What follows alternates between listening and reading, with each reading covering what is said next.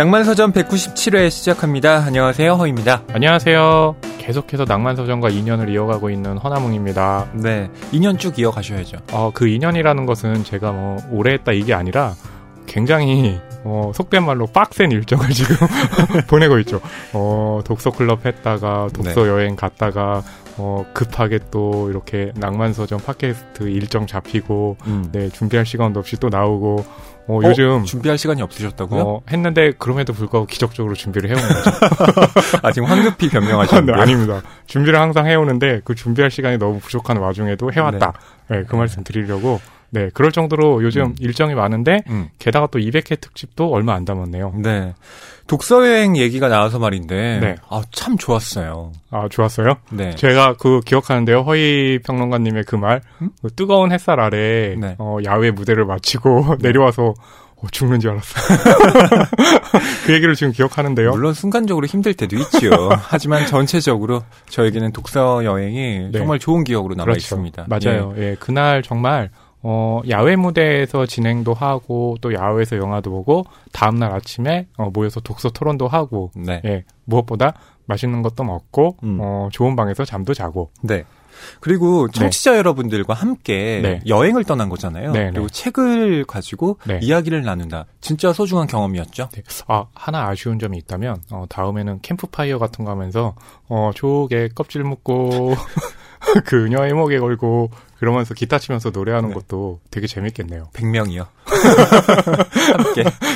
그러면 또 이거 스태프분들이 또 머리 쥐어 잡으면서 아니 그것도 우리가 또 해야 돼. 이러실 수 있겠고 그래서 그런지 모르겠는데 네. 어 그런 그 행사 끝나고 나서 이제 SNS나 음. 블로그 같은 거 이렇게 검색해봤거든요. 그랬더니 그날 찍은 사진도 올리시고 거기에 또 이야기도 적으시고 했던 어 그런 부분들이 많아서 찾아보는 재미도 있어가지고요. 어 꽤 좀 보람을 느낀 어, 그런 좀 행사였습니다. 네. 다음에 저희가 또 잘 준비해서요. 네. 여러분과 함께 독서 여행 떠나도록 하겠습니다. 자, 댓글 소개해 드리겠습니다. 고래네 숲지기 님인데요. 어, 준파라이리의 그저 좋은 사람 편 듣고 댓글 남기셨습니다. 낭만 서점을 듣고 도서관에서 빌려 놓았는데 마침 찾아온 불면의 밤에 다 읽었습니다.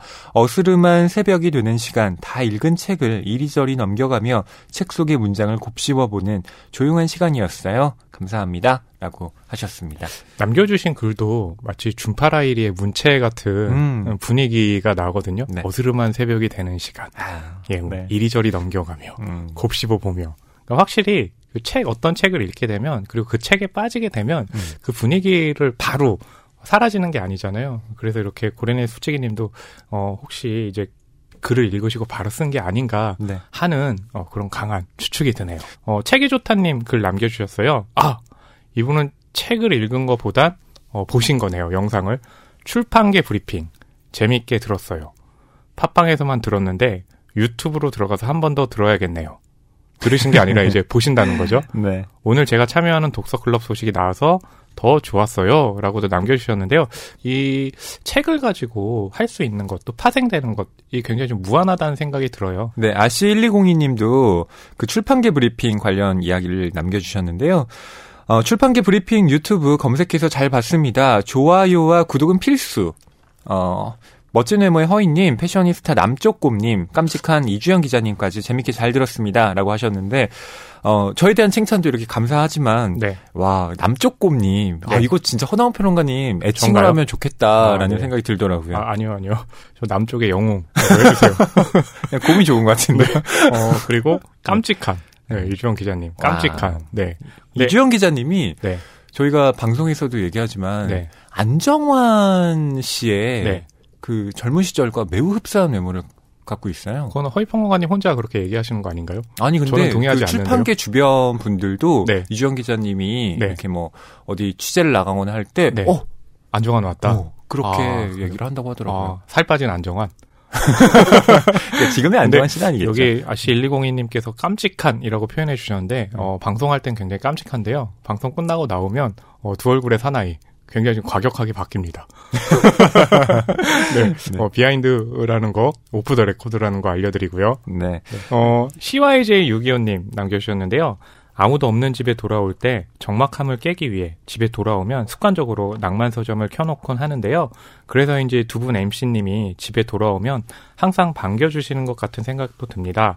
매회 듣기만 하다 이번에 처음으로 청취 후기 남겨요. 이번 방송도 재밌게 들었습니다. 정말 재밌는 책일 것 같아 빨리 읽어보고 싶습니다. 좋은 방송 항상 감사드립니다. 라고 남겨주셨어요. 네. 어, 저도 이 기분 알거든요. 혼자 산 지 굉장히 오래되고 네. 특히 힘든 날 있잖아요. 음. 그럼 이제 집에 들어가면 어 누군가에게 이렇게 같이 얼굴을 맞대는 것만으로도 위로가 될 것 같은데 네. 딱 들어가면 아무도 없죠. 적막하죠. 음. 예, 그 느낌이 굉장히 좀 싫을 때도 있거든요. 네, 이렇게 또 낭만서점이 네. 어, CYJ625님께 그런 분위기를 준다고 하니까요. 네. 어, 저희가 또, 예, 반갑고 고맙네요. 네. 네이버 오디오 클립 댓글도 소개를 해드릴게요. MONJ님, 윤고은 작가의 부루마블의 평양이 있다면 정말 재미있게 들었어요. 최근에 결혼하고 아파트로 이사를 가는 과정에서 제가 느꼈던 많은 점들이 이번 방송에 언급되어 어, 반갑고도 또 씁쓸했답니다. 그리고 처음으로 출핑을 영상으로 봤어요. 아, 조금 더 홍보가 필요한 것 같습니다. 음, 하하. 네. 네. 이게 그거죠. 홍보가 필요한 거죠. 그러니까 네. 영상의 어떤 질이나 이런 걸 더 높여야 한다는 건 아니죠. 같이 높여가야죠. 어, 홍보가 안 된다. 홍보가 기가 막혀.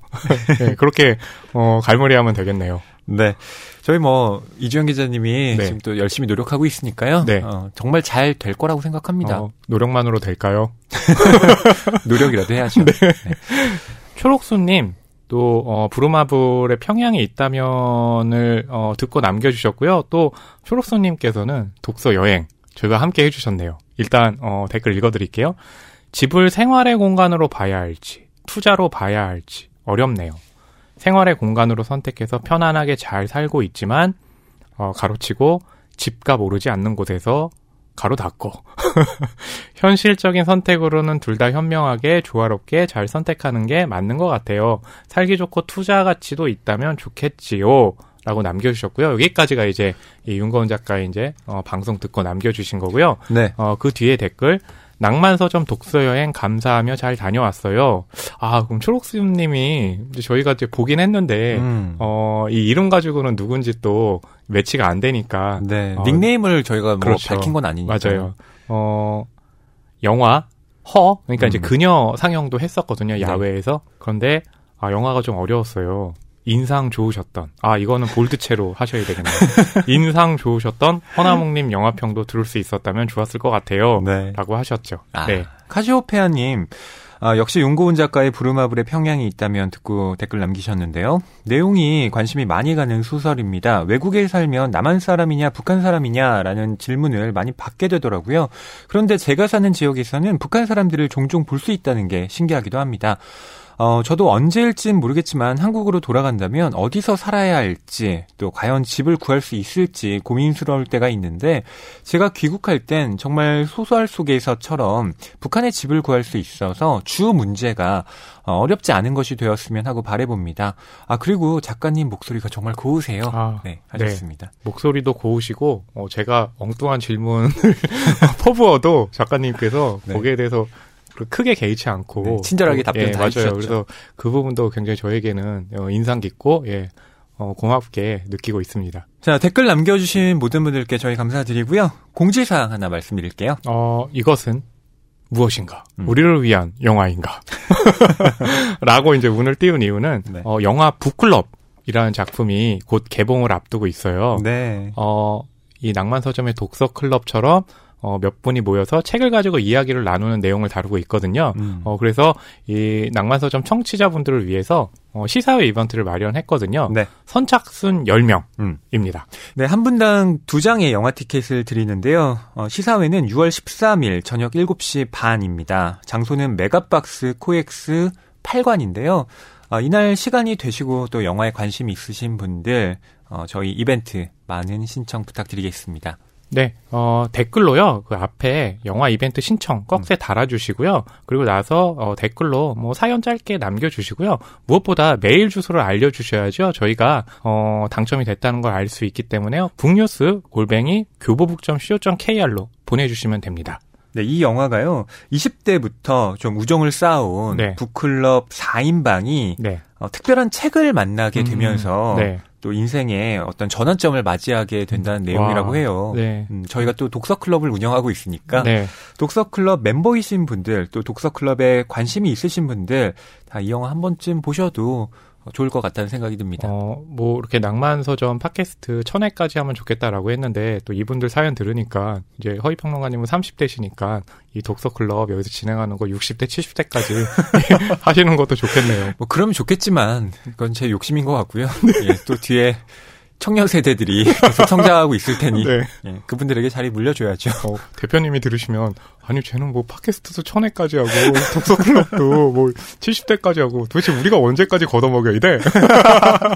그럴 수도 있겠네요. 걷어먹여야 돼. 네. 어, 저는 아니고요. 허위평론가님이니까요. 네. 네. 제가 뭐 70대까지 하면 허위평론가 저는 그럼 네, 네. 함께 어, 이 세상에 없을 수도 갑자기 숙연해지네요. 색이 가득한 소설을 사랑하는 책방. 이곳은 낭만 서점입니다.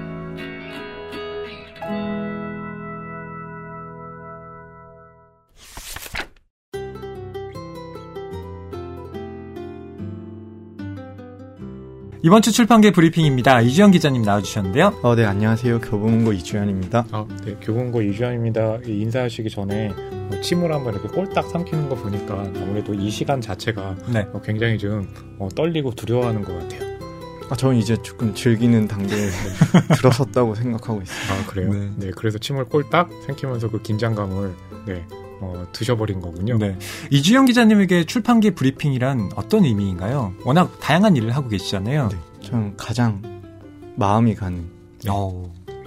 자식들 중에 가장 안타까운 네, 안타까운 네. 안타까운 어, 좀잘 되라고 하고 싶은데 잘 됐으면 좋겠는데 네. 그리고 애가 참 속은 괜찮은데 음. 겉이 아직 조금 다듬어지지 않은 그런 자식 같은 음. 느낌입니다. 그러니까 뭐 허위평가님하고 저하고 이렇게 앞에 두고 어, 너희는 내 자식이다. 내가 부모다. 뭐 그런 의미인가요? 어, 이런 거 어떻게 받아쳐야 되지? 아니, 매번 좀몇 네. 가지 준비를 해오는데 네. 네. 예상 밖의 질문들이 너무 많아가지고. 그러니 네. 이주영 기자님이 평상시 하시던 대로 네 하시면 될 것 같아요. 그러니 뭐 음. 허위평론가님은 얼마나 힘드시겠어요, 저랑.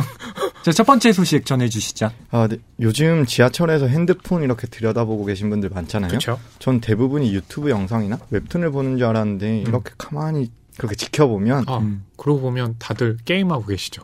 어, 게임도 하고 있는데 텍스트 네. 보시는 분들이 꽤 있더라고요. 네. 네. 이번에 준비한 소식은 그와 관련된 기사인데요. 음. 제목은 하루 5분 SNS 하듯 쓱 4천억 시장 펼친 웹소설이란 제목의 어. 서울신문 보도입니다. 네, 제목만 어떤... 봐서는 4천억 시장이라는 이 단어가 눈에 들어와요. 자극적이네요. 굉장히 큰 규모 아닌가요? 저도 기사 보고 처음 알게 됐거든요. 네. 기사 제목에서 방금 평론가님 말씀하신 것처럼 웹소설 시장이 이제 무척 핫하게 떠오르고 음. 있는데요. 아마 공모전 상금 보시면 더 수긍이 가실 거예요. 대표적인 웹소설 플랫폼인 문피아란 곳이 있는데 네. 문피아에서 올해 개최한 공모전 상금이 무려 7억 원입니다.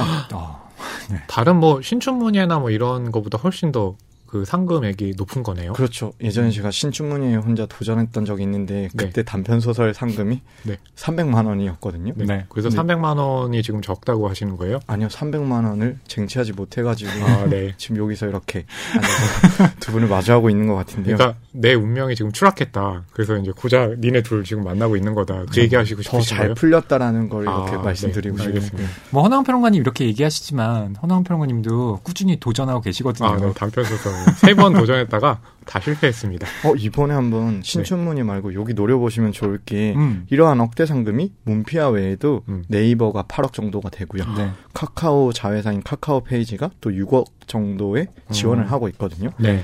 그러니까 이제 신춘문예는 상금 때문에 지원하는 건 아니지만 네.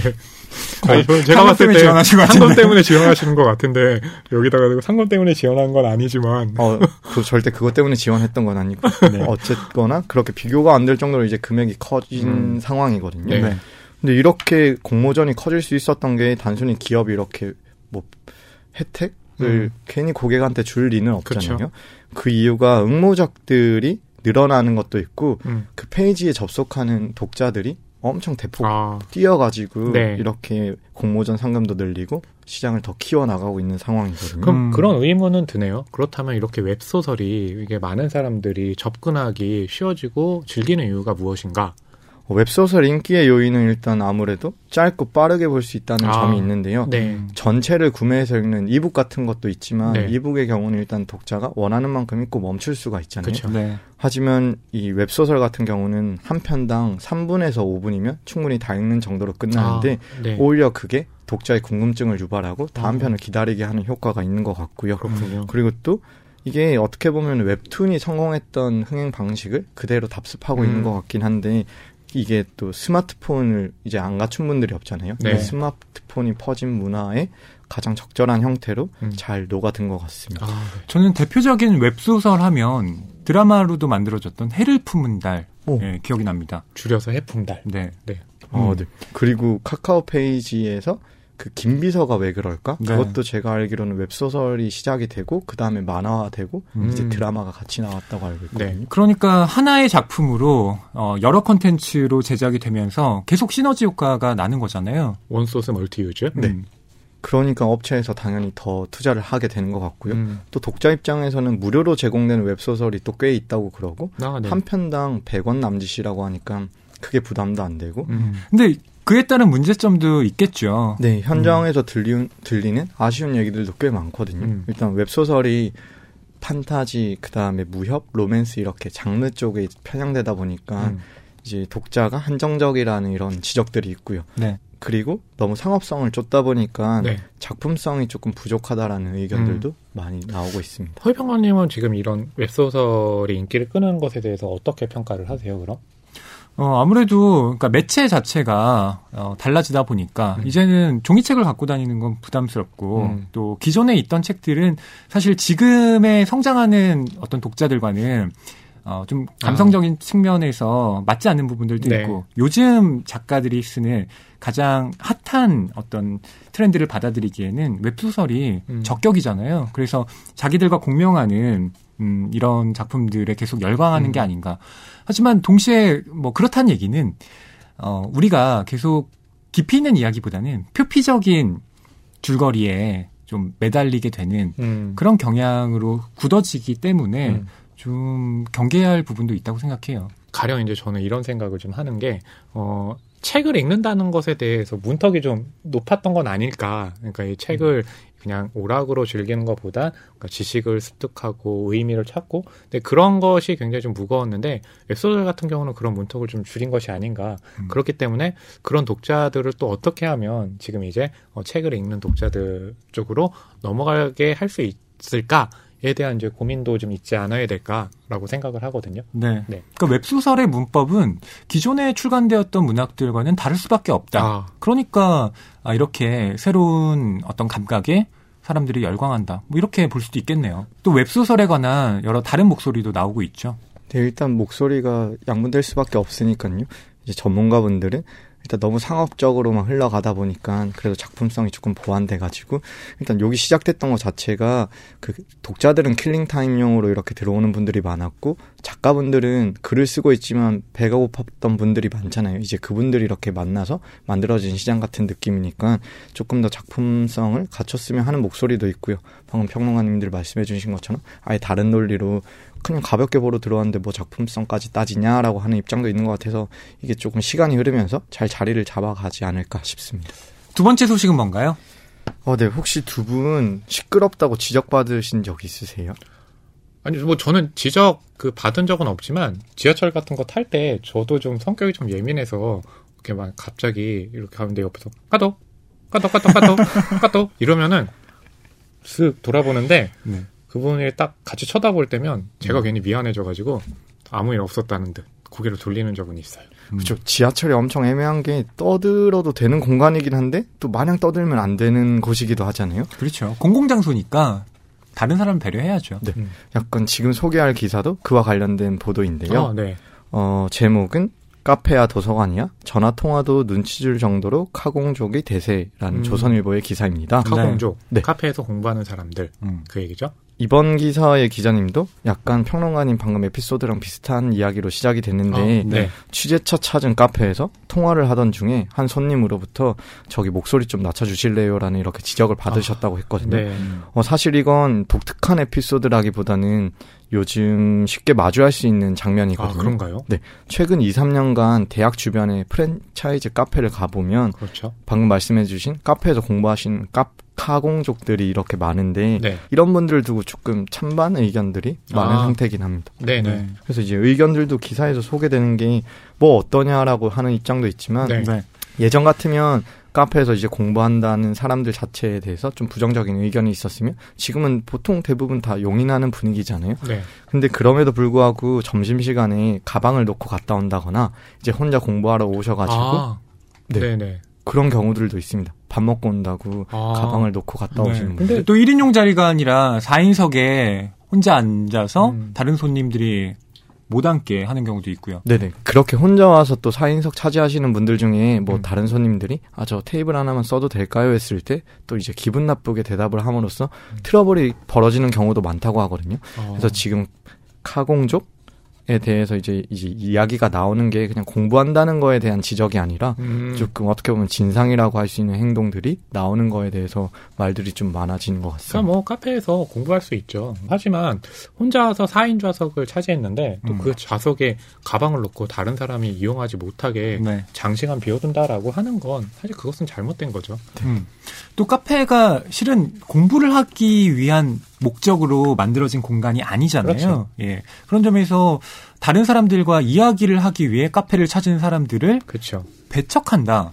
이건 좀 문제가 거죠? 있어 보이죠. 그렇죠. 그래서 이렇게 기사화가 됐던 것 같고 이게 또 같이 옆에 와 있는 손님들 입장 말고 카페가 공공 시설이 아니잖아요. 네. 이제 그 개인 업체의 입장에서 보면 스타벅스가 엄청 그걸로 떴잖아요. 이제 콘센트도 꽂을 수 있게 하고 그래서 이제 카공족들이 모여가지고 더 잘 된 케이스긴 한데 음. 어이 기사를 보면 스타벅스가 모두가 그런 건 아니지만 평균적으로 하루에 좌석 하나당 9잔에서 10잔 정도의 커피를 팔아야 손해가 나지 않는다고 해요. 음. 근데 이제 스타벅스 영업시간이 15시간이라고 하면 한 명당 좌석에 머무는 시간이 1시간 30분, 그러니까 90분 이하여야 음. 이제 카페가 손해를 보지 않는 입장인데 카공족들이 90분을 넘기는 경우가 늘어나고 이게 이제 기업 운영에 조금 문제가 생기고 있다라는 음. 식으로 분석을 하더라고요. 일종의 테이블 회전율이라고 하죠. 네. 전문 용어로. 저도 음. 이제 그 술집에서 아르바이트를 했기 때문에 어, 사장님께서 야 빈병 있으면 빨리 가져와 회전 빨리 해야 돼 라고 음. 얘기했던 게 기억이 나네요. 그래서 이제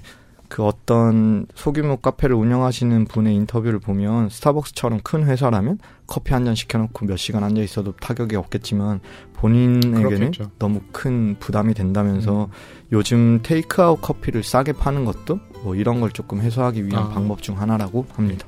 이제 저희가 이 기사를 좀 언급한 거는 어떤 좀 특정하게 잘못된 행위를 대해서 하는 분들에게 얘기를 하는 거지 이것이 어떤 뭐 특정한 세력이나 특정 집단이나 이런 건 아니니까요. 예, 오해하시지는 않았으면 좋겠습니다. 자, 오늘은 또 웹소설과 카공족 이야기 해주셨는데요. 다음 주에도 재미있는 따끈따끈한 소식 기대하겠습니다. 자, 그럼 다음 시간에 또 뵙겠습니다. 네, 다음 주에 또 뵙겠습니다. 네. 감사합니다. 낭만서전 197회에서는 테드창 작가의 불안은 자유의 현기증을 다룹니다. 와, 제목부터 벌써 불안은 자유의 현기증. 이래버리니까 뭔가 확 오는 게 있고, 음. 테드창을 많이들 좋아하시죠. 그리고 저도 굉장히 좋아하는데, 어, 저는 테드창 작가의 책을 읽을 때 드는 느낌이 좀 양가적인 게 뭐냐면, 네. 읽으면, 어, 뭔가 제가 지적으로 엄청나게 충만한 느낌이 들어요. 음. 근데 그 지적인 네. 충만함을 주는 정보들이 과연 내가 이해하는 걸까? 하지만 읽었다는 것만으로도 네. 뭔가 이렇게 뿌듯해지는 느낌이 있거든요. 바로 그런 작가가 테드 창입니다. 네.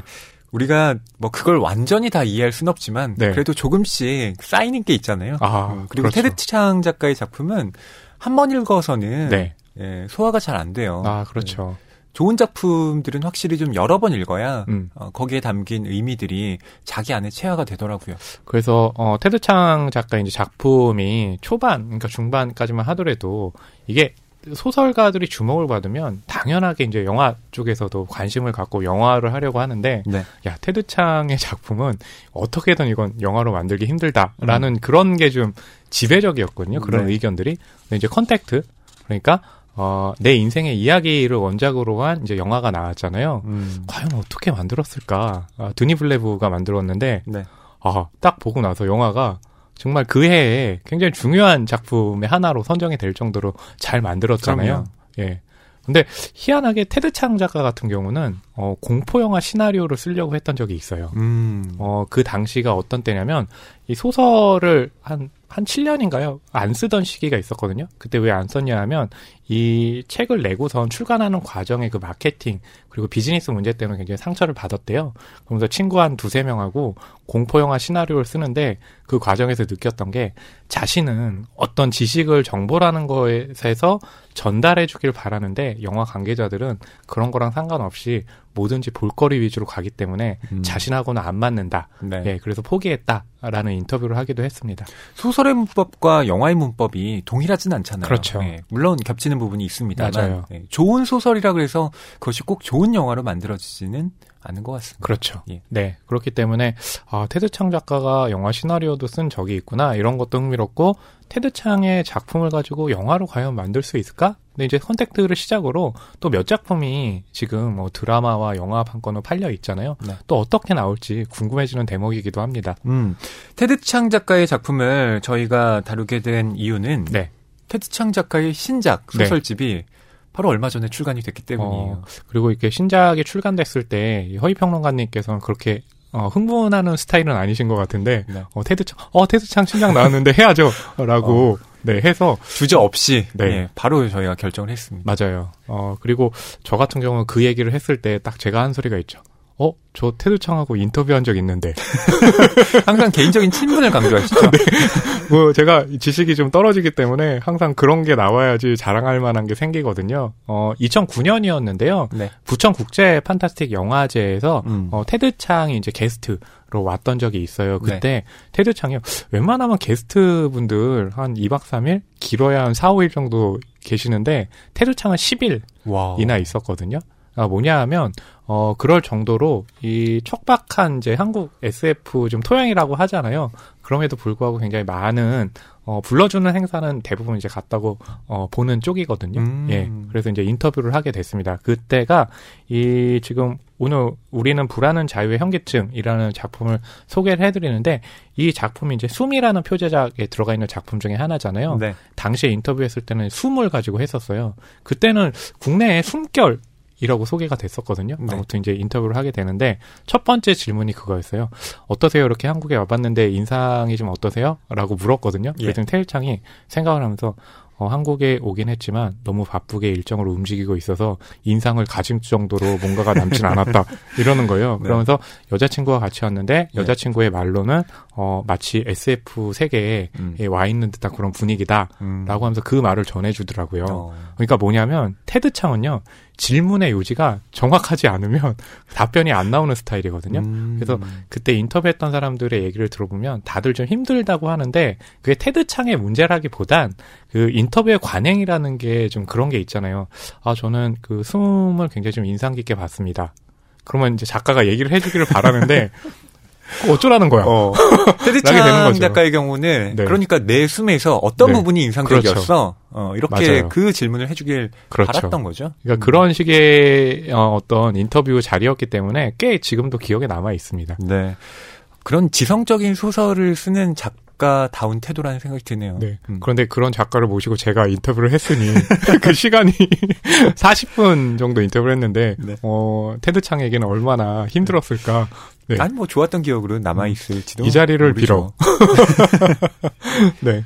테드 창 작가의 당신 인생의 이야기는 저희가 예전에 한번 다룬 적이 음. 있는데요. 그때 정말 아, 이 작가의 작품이 좋아서 네. 이후에 또 작품집이 나오면 음. 꼭 다뤄야지 이렇게 벼르고 있었습니다. 네. 어, 그래서 이번에 저희가 또 어, 새로운 이 소설인 숨 다루게 네. 됐는데요. 음, 표제작이야 숨이지만 저희가 어떤 작품을 할까 좀 고민을 하다가 아, 불안은 자유의 현기증이라는 작품을 택했습니다. 네. 아, 이 작품이 테드창 작가의 최신작이기 때문에 그렇죠. 어, 고른 면이 있어요. 네. 음. 어, 그 전에는 이제 어떤 작품을 해야 될지에 대해서 허위평론가님과 저하고 좀 이렇게 논의가 있었거든요. 이제 네. 저 같은 경우는 소프트웨어 객체 생애 주기. 음. 어, 저는 이 작품 읽으면서 그 영화 이제 그녀하고도 연결되는 지점이 좀 있을 것 같아서 하지만 이게 좀 꽤 발표가 된 시점이 지났잖아요. 네. 그렇기 때문에 뭔가 이렇게 현대의 조류하고는 좀 동떨어진 면도 있어 보였고, 네. 예, 그러면서 극적으로 어, 불안은 자유의 현기증 예, 어, 선택을 하게 됐죠. 이 숨에는 총 음. 9편의 중단편이 수록되어 있는데 네. 그중에 테드창 작가의 팬분들이라면 음. 이미 내가 어 이거 봤는데라는 작품들이 여러 실려 있습니다. 음, 가령 상인과 연금술사의 문 같은 경우는 이제 지금은 어, 폐간했지만 판타스틱이라는 네. 장르 어, 잡지가 있었는데요. 거기에 실리기도 했고 소프트웨어 객체 생애 주기는 지금은 절판됐지만 어, 또 이 작품만으로 어, 책이 나온 적이 있었거든요. 네. 예, 저는 다 갖고 있습니다. 네. 그래서 저희가 이왕이면 네. 음, 좀 처음 소개되는 작품을 음. 해보자라는 생각을 가지고 네. 어, 이 불안한 자유의 현기증을 택하게 되는데요. 네. 어, 먼저 테드창 작가 어, 어떤 사람인지 허나은 평론가님이 소개를 해주시죠. 네. 어, 미국 브라운 대학교에서 물리학과 컴퓨터공학을 전공을 했죠. 그리고 동시대 과학소설 작가들의 인정도 받았고 또 동시대 과학소설 독자들의 기대를 한 몸에 받고 있고 휴고상을 네 번 받았고요. 로커스상을 네 번 받았고요. 네뷸러상을 네 번 받았고요. 그러니까 사사사네요. 이렇게 상을 한 번 받기도 어려운데. 네. 아, 합하면 한 12번 받은 거잖아요. 어, 네, 이렇게 얘기를 했으니까 그렇지 뭐 더 플러스 하면 네. 어디서는 더 있겠죠. 박박 그렇죠. 긁어 모으면. 네. 아무튼 1990년에요. 첫 단편 바빌론의 탑을 발표를 했는데 이 작품이 역대 최연소 네뷸러상 수상자라는 영예를 안았고요. 그리고 글을 굉장히 빨리 이 발표하는 작가는 아니죠. 뭐 짧게는 1년, 그리고 길게는 7년 정도 걸리고 어 장편도 아직 만들지는 않았죠. 중편 네. 정도까지 만들었는데 그럼에도 불구하고 발표하는 작품마다 어 이렇게 독자들의 사랑도 받고 또 평단의 인정도 받고 상도 받는 어, 그런 패턴을 가고 있고요. 첫 번째 작품집 당신 인생의 이야기는요. 전 세계 21개 언어로 번역이 출간됐고요. 어, 아까 말씀드렸지만 그 중에 내 인생의 이야기는 드니 빌뇌브 감독의 영화 컨택트로 만들어져서요. 국내에도 어, 2년 전에 개봉을 해서 또 굉장히 좋은 평가 받았죠. 네. 예. 2002년 당신 인생의 이야기를 출간한 이래요. 17년 만에 펴낸 소설집이요. 바로 어, 오늘 어, 자유는 불안의 현계증이 들어가 있는 그 표제작 이제 숨인데요. 총 9편의 중단편이 수록돼 있습니다. 네. 정말 오랜만에 소설집을 펴냈네요. 어, 그러니까 그때 어, 허위평론가님께서 당신 인생의 이야기를 하고 나서 어, 최신작이 나오면 음, 꼭 해야 되겠다. 벼르고 벌렸다고 했는데 그 시간이 굉장히 길었던 거죠. 네. 네. 하지만 저희가 뭐 방송에서 이 작품을 다룬 건 또 얼마 되진 않았으니까요. 네. 예. 상대적으로 짧게 그 기간이 느껴집니다. 그렇죠. 음. 그 중에서 그 아홉 편의 작품 중에 가장 최신작이 불안한 자유의 현기증과 이제 온팔로스인데요. 오늘 어 허위 평론가님과 제가 불안한 자유의 현기증에 대해서 어, 얘기를 나누려고 합니다. 네. 이 작품은 우리에게도 이제 잘 알려진 평행우주 테마를 이야기하는데요. 네. 현재 내가 사는 세상 외에 또 다른 내가 사는 세상이 있다는 전제하에 그 서사가 진행이 됩니다. 아, 그런 여러 세계는 프리즘이라는 장치를 통해 연결이 되는데요. 뭐 쉽게 말씀드리면 프리즘은 이곳의 세계 또 음. 저곳의 세계의 메신저 역할을 하는 기계입니다. 음, 근데 여기에서 염두에 둬야 할 점은 그것이 영원하다는 게 아니라 그렇죠. 일정 데이터를 소모하게 되면 다시 그 연락이 종결되어 버린다는 음. 거예요. 음, 음 절대 연락이 가능하지 않게 된다라는 그렇죠. 치명적인 약점이 있습니다. 아, 그럼 이 소설의 주인공인 냇 그리고 데이나라는 사람을 중심으로요 평행 우주 그리고 우리가 아는 선택의 그 상관관계에 대한 이야기 지금부터 나눠보도록 하겠습니다. 이 소설을 이해하려면 프리즘이라는 장치부터 어, 여러분 좀 염두를 해 두셔야 되는데요. 네. 저희가 좀 더 어, 설명해 드릴게요. 안 그래도 이제 프리즘이라는 개념 때문에 이 불안은 자유 현기증 처음 들어가는 에피소드도 어, 이 프리즘을 대여해 주는 곳이죠. 네. 그러니까 그곳에 손님이 오는 그런 에피소드로 시작을 하거든요.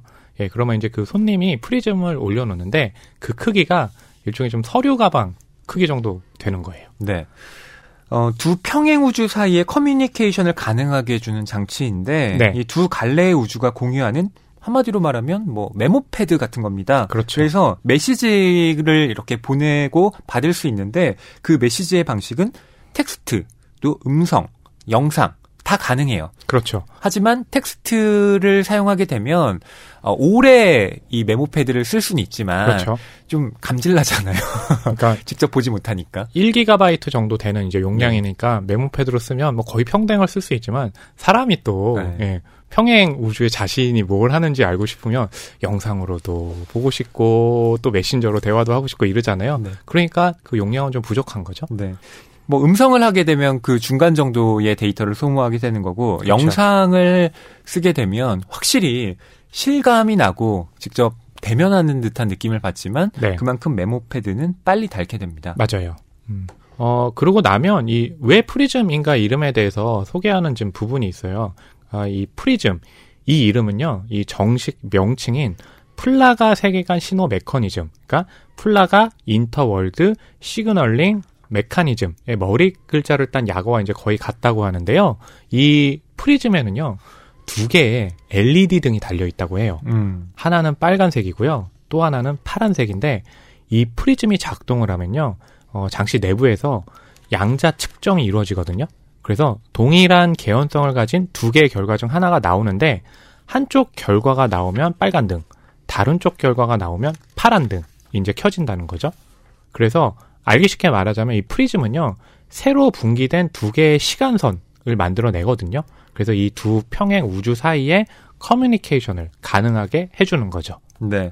그러니까 가령 이렇게 이해할 수 있을까요? 그러니까 이제 평행 세계인데 예, 나의 또 다른 나가 그 평행한 어떤 다른 세계에 있는 거잖아요. 그러니까 음. 거기서 이제 같은 어떤 행동을 하는데 아무래도 환경은 다르잖아요. 그래서 미묘한 어떤 변화가 좀 생긴다고 보거든요. 네. 그런 변화들이 또 다른 세계에서는 이루어지고 있, 는 거죠.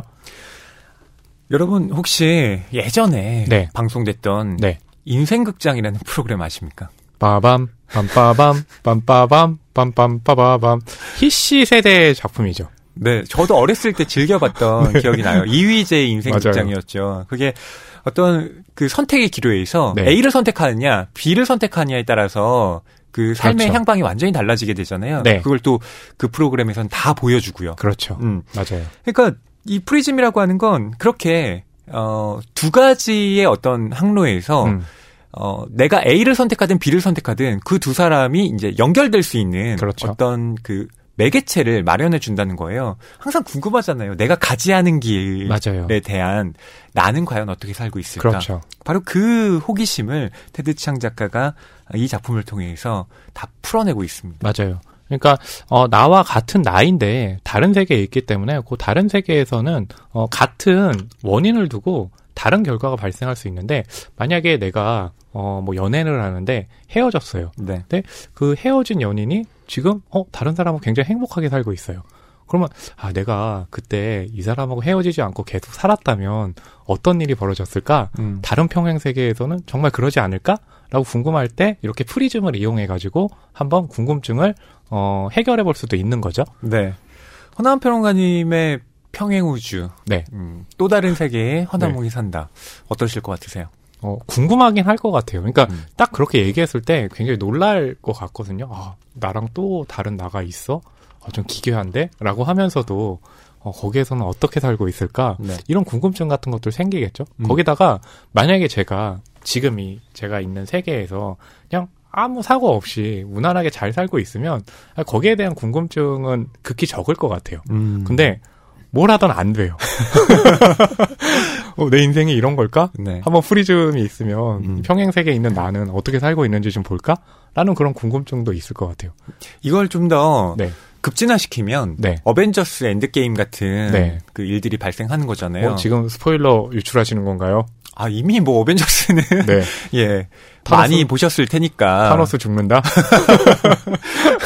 네 거기에 보면 그것도 평행우주의 개념을 바탕으로 서사가 진행되잖아요. 그렇죠. 네, 맞아요. 그러니까 아예 자기의 몸이 그 세계로 넘어가서 그쵸. 또 다른 나와 마주치는 부분이 있기도 하고요. 맞아요. 그래서 그렇게 소개가 되잖아요. 그 앤트맨 같은 경우에 이제 양자 세계에 들어갔다고 네. 하잖아요. 그래서 그 개념을 가지고 어 Endgame, Avengers Endgame에서는 그렇죠. 음. 시간 이동을 했던 거죠.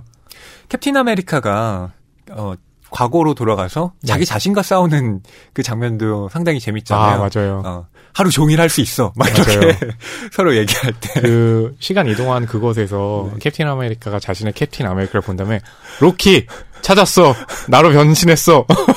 라고 했던 장면도 네. 나오죠. 그러니까요. 네. 근데 이제 테드 창 같은 경우는 우리가 흔히 아는 대중적인 문법으로 이야기를 기술해 가진 않잖아요. 네. 그러니까 여기서는 제가 어 내가 평행 세계에서는 어 못하는 나보다 거긴 나지 않을까? 뭐 음. 뭐 이런 개념도 있긴 하지만 사실은 그런 변화들이 어떻게 생기고 그 변화들이 결국에는 그 사람의 어떤 일생에 마치 운명처럼 좌지우지하는 건지 아니면 성격 형성과 어떤 관계가 있는 건지를 좀 풀어가는 거잖아요. 네. 그래서 보통의 이런 개념이 주는 이야기와는 좀 다른 방식으로 풀어가고 있기 때문에 그 부분에 좀 주목해서 읽으면 굉장히 좀 흥미롭게 되는 거죠. 네. 그리고 한 가지 말씀드려야 할 건 프리즘이 처음 켜졌을 때 시간선이 나뉘어진다는 겁니다. 그렇죠. 그러니까 프리즘이 발생되기 이전 과거의 역사에서 어, 이런 현상들이 어떻게 진행되었을까? 음. 그러니까 A라는 버전과 B라는 버전이 어, 그렇게 나뉘어질까?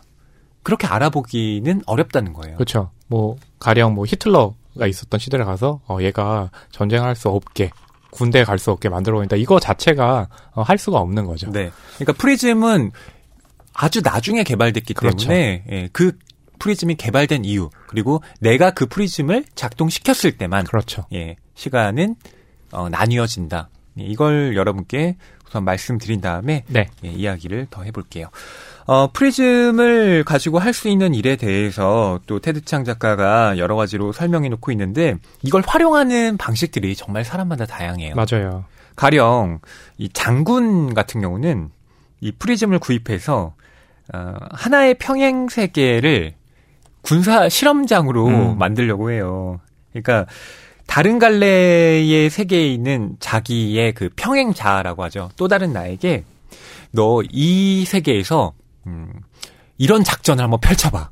음. 그러니까 자기 세계에서는 불가능한 작전, 좀 무모한 어떤 공격 계획을 실행해 보라고 자기 평행자한테 얘기하는 겁니다. 네. 근데 여기에서 또 아이러니한 어, 재밌는 현상이 발생하죠. 근데 이 세계에서 그런 궁금증이 있다면 그 결과로 우리는 이제 다른 세계를 바라본다 그 개념일 거라고 하지만 그 다른 세계에서의 나도 똑같잖아요. 그러니까 아마 나하고 똑같은 생각을 할 거예요. 그렇기 때문에 그 세계에서도 그와 똑같은 방식의 어, 실험을 하려고 하고 있는 거죠. 네. 그러니까 다른 세계에 있는 그 장군 역시 네. 지금 여기 존재한 나에게 야 너 한번 그렇게 맞아요. 해봐 이렇게 실험을 하고 싶은 거예요. 거죠. 맞아요. 똑같은 사람들이라는 거죠. 그렇죠. 네. 근데 그렇기 때문에 그러면은 어 이 세계와 그 평행 세계는 나와 그리고 발생하는 어떤 일들은 다 똑같을 것이다라고 생각을 하지만 사실 차이들이 좀 있습니다. 음. 예, 그렇기 때문에 어떤 역사적 변화 메커니즘을 연구하는 그런 연구자들은 그 지금 이 세계와 평행 세계에서 뉴스의 헤드라인 있잖아요. 그게 어, 일치하지 않는 경우들을 찾아내가지고 그걸 가지고 또 이 세계에서 뭐 어, 수배범을 잡든지 하는 것에 연구를 통해 가지고요 어, 어떻게 좀 변화시킬 수 있을까에 대해서 또 어, 논의를 하기도 하죠. 네. 또 소설 독자들에 관련된 얘기도 나와요. 음, 소설 독자들이요 여러 평행 세계에서 발간된 그 다양한 버전의 소설 내용을 비교하는 그런 또 작업도 진행을 합니다. 와, 그거 보고서는 어 되게 재밌겠다. 그러니까 이 똑같은 이 설정으로 시작해도 음. 이 평행 세계에서는 그 결말이 좀 다를 수도 있는 거잖아요. 네. 네. 그런 부분을 살피는 것도 좋을 것 같고 그런 식이기 때문에 아마 그런 것도 있을 것 같아요. 어 일반 사람들은 그러니까 대중 스타라고 하죠. 뭐 영화 배우 아니면 뭐 스포츠 스타 이 사람들이 가십에 굉장히 관심이 많잖아요. 이 세계에서 생기는 가십, 저 세계에서 생기는 가십 어떨까? 그것에 대한 궁금증이 있기 때문에 아마 그러면은 그런 것도 생기겠죠. 만약 가십이 다르다. 음. 같은 인물인데 결과가 다른 어떤 어 그런 사건이 벌어지다라고 했을 때 그 정보를 입수하면 그것이 돈이 될 수도 있는 거잖아요. 네. 예. 거기서 생기는 또 비즈니스적인 면도 어 이 책에서는 또 어, 다루고 있습니다. 음. 소설 독자들은 여러 평행 세계에서 발간된 여러 버전의 소설 내용을 비교하곤 했고 그 결과 작가들은 어떤 의미에서는 자기가 썼다고 할 수도 있는 책들의 해적판들과 경쟁해야 했다. 와. 이런 문장이 네. 있어요. 굉장히 흥미롭네요. 음. 그러니까 자기가 분명히 쓴 건데 아 나와는 다른 결말들이 존재해. 그러게요. 근데 소설 독자들은 그 결말에 대해서 이렇게 얘기를 해. 라고 하면서 지금 작가들은 힘겨워할 수도 있는 거죠. 어, 아 그렇겠군요. 네. 기생충 같은 경우로 한번 예를 들어서 한다면 감독이 영화를 만들었잖아요. 이 세계에서는 감독이 스포일러를 유출하지 말라고 네. 했는데 그래서 이 세계는 잘 지키고 있는데 평행 세계에서는 누군가가 스포일러를 유출해가지고 네. 그 정보가 이 세계로 넘어와요. 네. 그럼 감독은 또 굉장히 골치 아프겠네요. 그럴 수도 있고요. 네. 또 기생충의 결말이 네. 아예 달라질 수도 그렇죠. 있는 거잖아요. 맞아요. 혹은 다른 세계에서는 황금 종려상이 아닌 뭐 다른 상을, 상을 받을. 수도 있고 혹은 상을 못 받을 수도 있고 어, 그럴 수도 그런 버전이 얼마든지 존재할 수 맞아요. 있는 거죠. 어, 되게 재밌네요. 음. 그런데 가장 인기를 끈 프리즘 사용법은요. 자기 자신과의 공동 작업이라고 해요.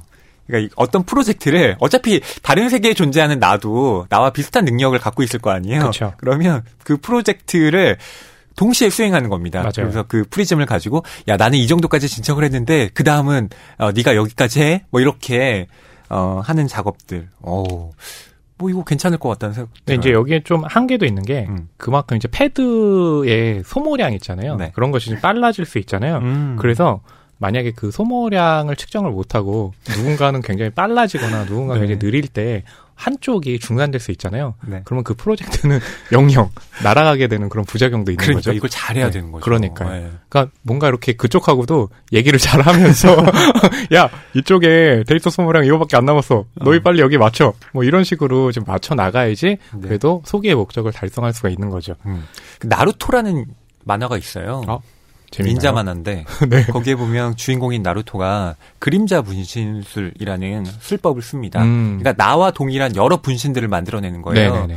근데 이게 좋은 점 중에 하나 뭐냐면 그 분신들이 각자 뭐 수련을 하잖아요. 네네. 그럼 그 경험치가 본체인 아. 나에게 한 번에 다 수렴이 와. 되는 거예요. 좋네요. 그쵸? 네. 그게 되게 부럽더라고요. 아, 이러면 네. 그 A라는 분신한테는 야, 너 공부해. 아. B라는 분신한테는 뭐, 야, 너 이거 책 읽어. 뭐 이런 식으로 네. 다 분할을 시켜놓은 다음에 네. 결국, 어, 나라는 존재를 좀 더 좀 발전시키는데 네. 기여할 수 있게 되는 거잖아요. 어, 이게 분신술이긴 한데 단순히 그 분신이라고 해서 상황만 어, 그 상황에 맞춰서 끝나는 게 아니라 그 상황의 데이터가 다시 돌아온다는 거 아니에요? 맞아요. 와, 그 능력치. 누가 몇 명의 분신을 갖고 있느냐에 음. 따라서 능력이 어, 올라가고 떨어질 수도 있겠네요. 그러니까 저는 이 프리즘을 통한 평행 자아들의 개념이 또 그렇게 음. 분신술의 개념처럼 느껴지기도 음, 하고. 그러네요, 정말. 자, 이 소설의 주인공은 SelfTalk라는 회사에서 일하는 넷이라는 사람이에요. 그리고 어 모로라는 인물도 있는데요. 어 프리즘이 이제 고가이고 보편화되기 이전에 사람들이 이제 SelfTalk 매장에서 마치 이제 PC방에 가가지고 더 대여를 해서 사용하듯 프리즘을 이제 사용을 하고 되, 사용을 하게 되거든요. 근데 어 이 개인도 이제 컴퓨터를 프리즘을 갖게 되는 그런 시대가 왔을 땐 당연히 셀프 토자 SelfTalk 매장 같은 경우가 장사도 안 되고 줄어들 수밖에 없겠죠. 네. 그럼에도 불구하고 이용하는 사람들이 뭐 있긴 합니다. 근데 이 회사 이름 자체가 참 흥미롭죠. SelfTalk. 그렇죠. 네. 다른 누구와 이야기를 하는 게 아니라 나 자신과 대화를 한다. 음. 와. 항상 우리가 진정한 적 혹은 진정한 친구는 다른 곳에 있는 게 아니라 내 안에 있다. 뭐 이런 얘기 많이 하잖아요. 그걸 진짜로 실현시켜 놓은 거니까. 그렇죠. 예. 맞아요.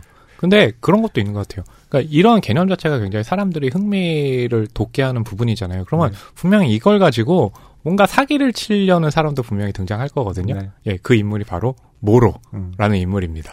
네, 이 모로는요. 좀 부정적인 야심으로 가득 차 있는 인물이에요. 그렇죠. 이 사람이 이제 양로원에 있는 엘슨 부인이라는 사람에게 이 프리즘을 어, 좀 사용할 수 있게 해줍니다. 근데 원래는 규칙 위반이에요. 그렇죠. 프리즘을 밖으로 이렇게 갖고 나가서는 안, 안 되거든요. 맞아요. 근데 그 엘슨 부인에게 뒷돈을 받아가면서 모로가 그 일을 합니다. 네. 근데 엘슨 부인이 지금 살 날이 얼마 남지 않았는데 음. 그녀의 재산을 갈취하려는 이런 좀 나쁜 계획을 모로가 지금 세우고 있어요. 그러니까 엘슨 부인 같은 경우는 자식이 한 명 있는데 그 자식이 엘슨 부인에게 도움이 되기보다는 사실은 엘슨 부인에게는 골칫거리 같은 인물이거든요. 그러니까 모로 같은 경우는 그럼 엘슨 부인에게 가가지고 어, 이 살날이 얼마 안 얼마 안 남았으니까 어, 돈 같은 걸 유산으로 아들한테 남기는 게 아니라 만약에 평행 세계에 있는 자신에게 넘기면 어떨까라고 음. 하는데 사실 돈은 평행 세계로 넘어가진 않거든요. 네. 근데 이제 모로는 엘슨 부인에게 이렇게 사기를 치는 거죠. 네.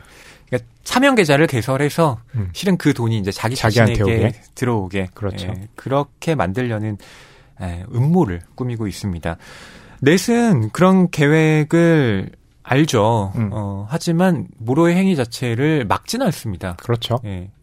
동조하기도 하고요. 또 어, 모로와 짜고선 또 하나의 이제 계획을 세우고 있는데 어, 넷이 어, 이 프리즘을 가지고 빠지면 또 중독이 되게 되잖아요. 그래서 그런 사람들을 위한 모임이 있어요. 근데 거기에 한 사람의 이 프리즘에서요. 굉장히 흥미로운 일이 발생을 해요. 네. 라일이라는 남자가 갖고 있는 프리즘을 자신들이 갖고 그걸 이용해 큰 돈을 벌려는 계획을 또 갖고 있는 건데요. 네. 어, 라일이 갖고 있는 프리즘이 또 왜 중요한지는 저희가 나중에 좀 설명을 하도록 할게요. 네. 자, 그리고 제가 아까 이 소설의 주인공이 넷 그리고 데이나라고 말씀을 드렸는데 그렇죠. 데이나가 누구냐 하면 바로 이 프리즘 중독 교실을 운영하고 있는 상담 심리사입니다. 어, 데이나는 이제 상담 심리사로서 여러 고민을 가진 인물들과 또 이야기를 나누는데 어, 그 중에는 이제 테레사라는 사람도 있어요. 음. 이 테레사와 데이나의 어, 상담 내용을 여러분께 낭독으로 좀 들려드리면 어떨까 싶어요. 음. 이 테레사 같은 경우는요, 이 연애를 좀 길게 유지하는데 어려움을 겪고 있죠. 네. 어, 그래서 지난주에 상담을 했는데, 옛 남자친구를 우연히 만났다고 해요. 근데 그 옛 남자친구가 어, 테레사에게 사실은 프로포즈를 했는데 테레사는 음. 거절했어요. 근데 오랜만에 만났던 그 남자는 다른 여자와 행복하게 살고 있는 거죠. 네. 그러니까 테레사는 그런 생각을 하는 거예요. 어, 지금 다른 여자와 결혼해서 잘 살고 있는데 그 남자가 나에게 청혼했을 때 내가 만약 승낙을 했다면 음. 어, 과연 어땠을까라고 네. 하는데 그게 이제 평행 세계에서 그럴 수도 있는 거잖아요. 그래서 그것에 대한 상담을 데이나와 나누고 있는 거죠. 네. 자, 그럼 데이나와 테레사의 이야기 여러분께 들려드리도록 할게요. 404쪽부터 409쪽의 내용입니다. 오늘 점심시간에 수정구에 갔다 왔어요. 가서 뭘 물어봤는데요? 앤드루와 결혼했으면 내 인생이 어떻게 됐을지 알아낼 수 있냐고 물었죠. 그랬더니 뭐라던가요? 가능할지도 모른대요. 수정구가 구체적으로 뭘 해주는지는 잘 몰랐는데 거기 남자 직원이 설명해 주더라고요. 그 사람 얘기로는 내가 앤드루와 결혼할지 말지 결정했다고 해서 두 개의 시간선이 생겨난 것은 아니래요. 시간선이 분기되는 것은 프리즘을 처음 활성화시켰을 때뿐이라고 했어요. 앤드루가 내게 청혼하기 몇 달 전에 활성화된 프리즘들을 확인해 볼 수는 있대요. 그 프리즘들에 연결된 여러 갈래의 세계에 존재하는 수정구들로 요청을 보내서 그쪽 직원들이 나의 평행 버전들을 찾아내 혹시 앤드루와 결혼했는지 알아보는 식으로요. 만약 앤드루와 내가 결혼한 버전이 존재한다면 인터뷰를 해서 그녀가 뭘 했는지를 내게 전달해 줄 수는 있다고 했어요. 하지만 그들이 그런 갈래를 발견한다는 보장은 없대요. 게다가 요청을 보내기만 해도 돈이 드니까 성공 여부와는 관계없이 요금을 내야 한대요. 성공하는 경우에도 나의 평행 버전을 인터뷰하려면 별도 요금이 추가될 거라고 했어요. 그리고 5년 된 프리즘을 써야 하니까 요금 자체가 아주 비쌀 거래요. 그래서 어떻게 했어요? 선생님하고 먼저 상담을 하고 싶었어요. 좋아요. 그럼 얘기를 시작해보죠. 거기서 설명을 듣고 기분이 어땠나요? 잘 모르겠어요. 내가 앤드루의 청원을 받아들인 갈래를 그들이 못 찾아낼 수도 있다는 생각은 처음부터 아예 하지 않았거든요. 왜 못 찾아낸다는 걸까요? 당신이 앤드루의 청혼을 거절한 건 쉽게 뒤집어지는 종류의 결정이 아니었다는 뜻이 아닐까요? 그땐 고민스럽다고 느꼈을지도 모르지만 당신이 앤드루의 청혼을 거절한 건 변덕이 아니라 뿌리 깊은 감정에 기인한 결정이었을 가능성도 있어요. 그걸 확인해 보는 것도 좋겠어요. 일단 찾아보라고 하는 편이 나을지도 모르겠군요. 앤드루와 결혼한 날을 찾지 못한다면 그때 가서 중지하면 되니까. 만약 앤드루와 결혼한 버전을 찾아내면 그녀와 인터뷰를 해달라고 당신이 요청할 가능성은 얼마나 된다고 생각해요? 100% 요청하겠죠. 그게 무슨 뜻일까요? 정말로 대답을 알고 싶은 건지 확신이 서기 전에는 그런 요청은 하지 않는 편이 낫다. 뭐 그거겠죠? 당신은 대답을 알고 싶나요? 아니, 이렇게 묻는 편이 낫겠군요. 당신은 어떤 대답을 원하나요? 어떤 대답이 두려운가요? 내가 찾고 싶은 건 앤드루와 결혼했지만 내게는 맞지 않는 남자라는 걸 깨닫고 이혼한 버전이에요. 근데 찾게 될까봐 두려운 건 앤드루와 결혼했고 지금 더없이 행복하게 살고 있는 버전이고요. 너무 옹졸한가요? 전혀 그렇지 않아요. 누구든 충분히 이해할 수 있는 감정입니다. 위험을 감수할지 말지 결정하는 수밖에 없겠군요. 그것도 한 방법이겠죠. 다른 방법도 있다는 얘기인가요? 다른 갈래 세계에서 알게 된 정보가 실제로 도움이 될지 생각해 보는 거예요. 다른 갈래의 세계에서 뭘 알아냈다고 해서 이쪽 갈래에 있는 당신의 상황이 바뀔 거라는 보장이 있는 건 아니니까. 어쩌면 아무것도 바꾸지 못할 거예요. 하지만 내가 올바른 결정을 내렸다는 걸 알면 기분이 좋아질 거예요. 여기 오는 사람들 중에도 나처럼 데이터 브로커를 찾아가는 경우가 많은가요? 많아요. 일반적으로 말해서 그런 서비스 이용에 찬성하세요? 그 질문에 일반적인 대답 같은 건 없다고 생각해요. 전적으로 개인의 선택에 달린 문제니까요. 내가 해야 할지 말아야 할지 얘기해 줄 수 없다는 거네요? 그건 내 역할이 아니라는 걸 알잖아요. 알아요. 그래도 물어본다고 손해볼 일은 없으니까. 프리즘에 중독되는 사람들도 있다고 들었어요. 네, 그럴 수 있어요. 실은 프리즘 중독으로 문제가 생긴 사람들을 돕는 모임에서 조율자를 맡고 있어요. 정말요? 수정구 서비스를 이용하지 말라고 내게 경고할 생각은 없는 거죠? 상담받는 분들 중엔 음주 문제가 있는 경우도 있어요. 그렇지만 절대 술을 마시지 말라고 조언하진 않아요. 무슨 뜻인지 알 것 같아요. 선생님도 이용한 적이 있나요? 없어요. 유혹을 느낀 적은? 별로요. 잘못된 선택을 한 건 아닐까 궁금한 적도 없어요? 궁금한 적이야 물론 있죠. 하지만 지금 여기에 집중하려고 노력한답니다. 네, 이 대목을 읽으면서요, 저는 이제 처음에 이 불안은 자유의 현기증이라고 했을 때딱 네. 와닿지는 않았거든요. 음. 어, 근데 이 대목을 읽으니까 확실히 사람들은 그러니까 자기가 하는 선택에 대해서 이 네. 선택이 불러올 결과가 긍정적인지 부정적인지에 대해서 신경을 굉장히 많이 쓰잖아요. 네. 그러니까 선택하는 거는 굉장히 자유이긴 한데 음. 그 자유로운 선택이 어떤 결과에 미칠지에 대한 신경을 굉장히 많이 쓴다는 생각이 들거든요. 네. 그래서 이 대목을 읽게 되면 그런 부분이 있는 것 같아요. 그 며칠 전에 허위평론가님하고 음. 사주팔자 얘기 굉장히 많이 나눴잖아요. 네. 근데 그걸 알고 싶어하는 것도 사람들이 네. 내가 어떤 선택을 했을 때 음. 아 그 후폭풍이 어떻게 될까에 대한 그 불안감이 맞아요. 많은 거잖아요. 네. 네. 그러니까 그 수많은 역술원들, 네. 뭐 점집이 네. 계속 운영이 될 수 있는 것도 예. 실은 네. 우리의 뭐 불안에 기인해 있다 이렇게 볼 수 있죠. 그렇죠. 그런 역수런 뭐 점집에 해당하는 게또 네. 크리스탈 볼인 것 같기도 네, 해요. 그렇죠. 수정구라고 맞아요. 여기에는 번역이 되어 있는데 음. 크리스탈 볼이 뭐겠습니까? 그왜 그렇죠. 드라마나 영화 같은데 음. 보면 네. 이렇게 구슬 놓여져 있고요. 그렇죠. 거기 안에 뭐가 보인다 뭐 이렇게 하는 그게 이제 수정구잖아요. 그러니까 수정구의 손을 음. 딱 만지는 건 아니고 갖다 대서 네. 수정구의 수정구의 미래를 보여줘 뭐 이런 개념인 거죠. 네.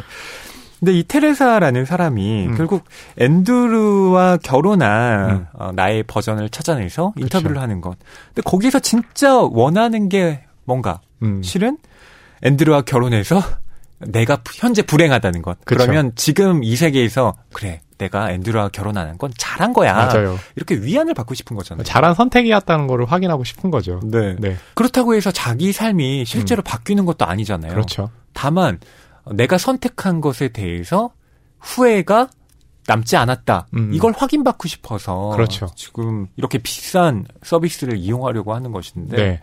어, 글쎄요. 테레사의 경우를 우리가 이렇게 음. 좀 객관적으로 보니까 네.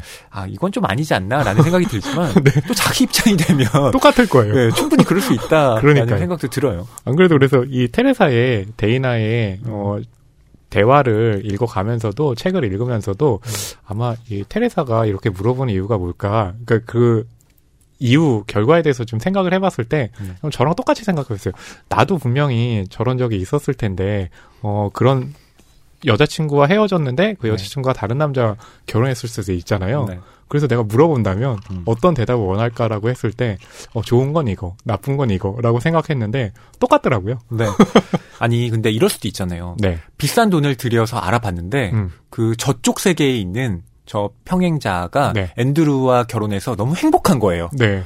그럼 지금 돈만 들이고 마음의 미안도 못 얻고 그렇죠. 네. 현재의 싱글인 나는 네. 기분이 어떨까요? 처참하잖아요. 네네. 네. 계속 내가 아 그때 앤드류랑 결혼했어야 되는데 그쵸. 이런 그 안타까움을 곱씹으면서 맞아요. 또 평생을 살 수밖에 없는 거잖아요. 그렇죠. 이건 긁어부스럼이죠. 맞아요.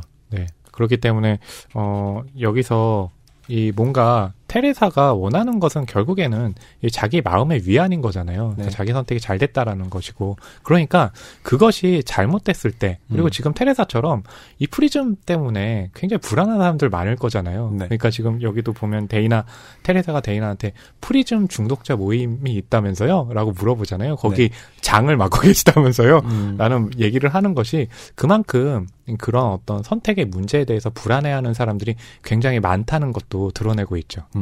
허나원 평론가님은 이런 수정구 같은 서비스가 있다. 네. 그러면 꼭 한번 네.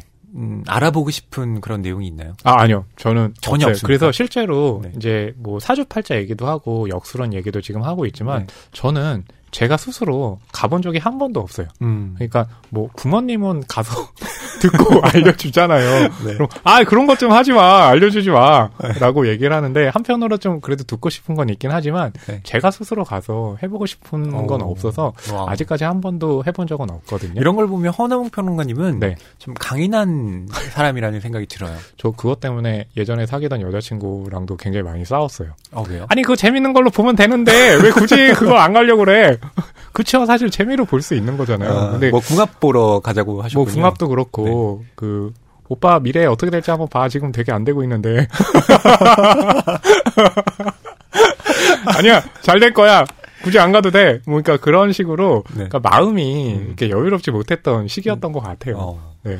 근데 허남 평론가님은 결국 그 시기를 견뎌내셨고 지금 잘 되고 계신 거잖아요. 어, 평행 세계에 저는 어떠고 있을까요?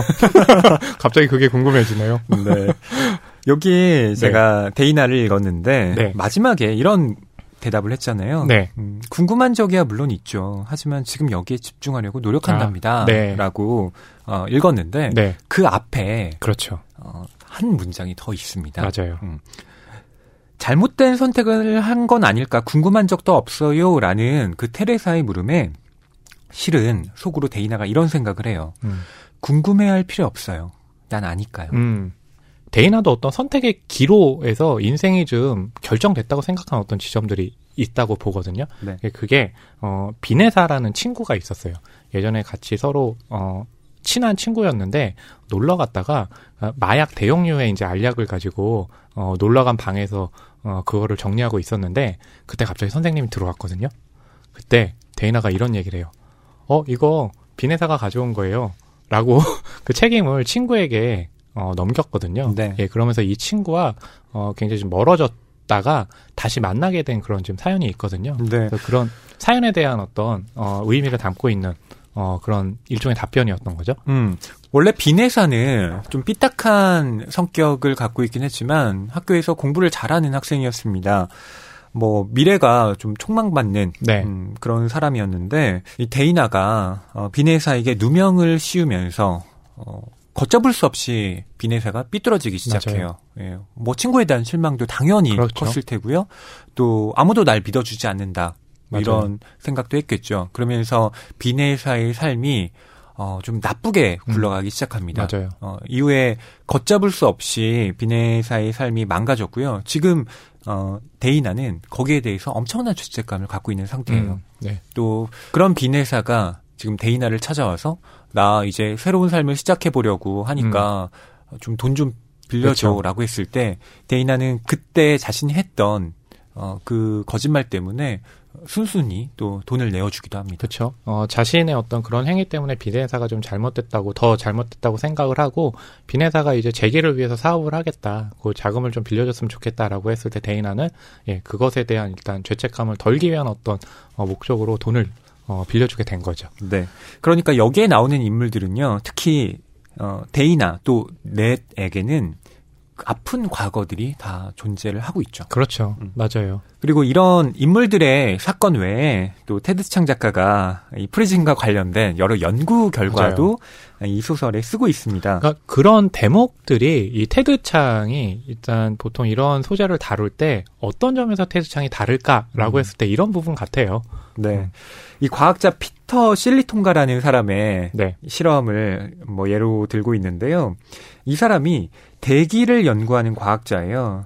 근데 프리즘과 관련해서 이렇게 다른 평행 세계들과 이 기상 예보를 음. 비교해 보니까 아무리 완벽하게 예측을 하려고 해도 어 전혀 오차가 없는 그런 기상 예보는 불가능하다라는 거예요. 그렇죠. 그러니까 1미터 떨어진 단 하나의 원자가 미치는 그 중력 효과 때문에 어, 그런 것들이 다른 결과를 만들어내게 되고 음. 누가 의도하지 않았더라도 그 프리즘이 켜지는 것만으로도 그렇죠. 필연적으로 그 두 갈래의 우주 사이에는 어떤 차이점이 어, 크게 발생할 수밖에 없다라는 겁니다. 그러니까 여기 이제 표현은 그런 거예요. 최초의 교란은 프리즘 활성화가 야기하는 산소 분자들의 상이한 충돌에 해당하며, 음. 그러니까 그런 딱 키는 거에서 발생한 어떤 차이들이 분명히 있을 거 아니에요. 네. 그러니까 그것 때문에라도 이 평행 세계의 두 세계 사이에서는 어, 기상의 차이가 어, 분명히 있다는 거죠. 네. 네 그러니까 똑같은 세계인데. 거죠. 맞아요. 그러니까 변수를 최대한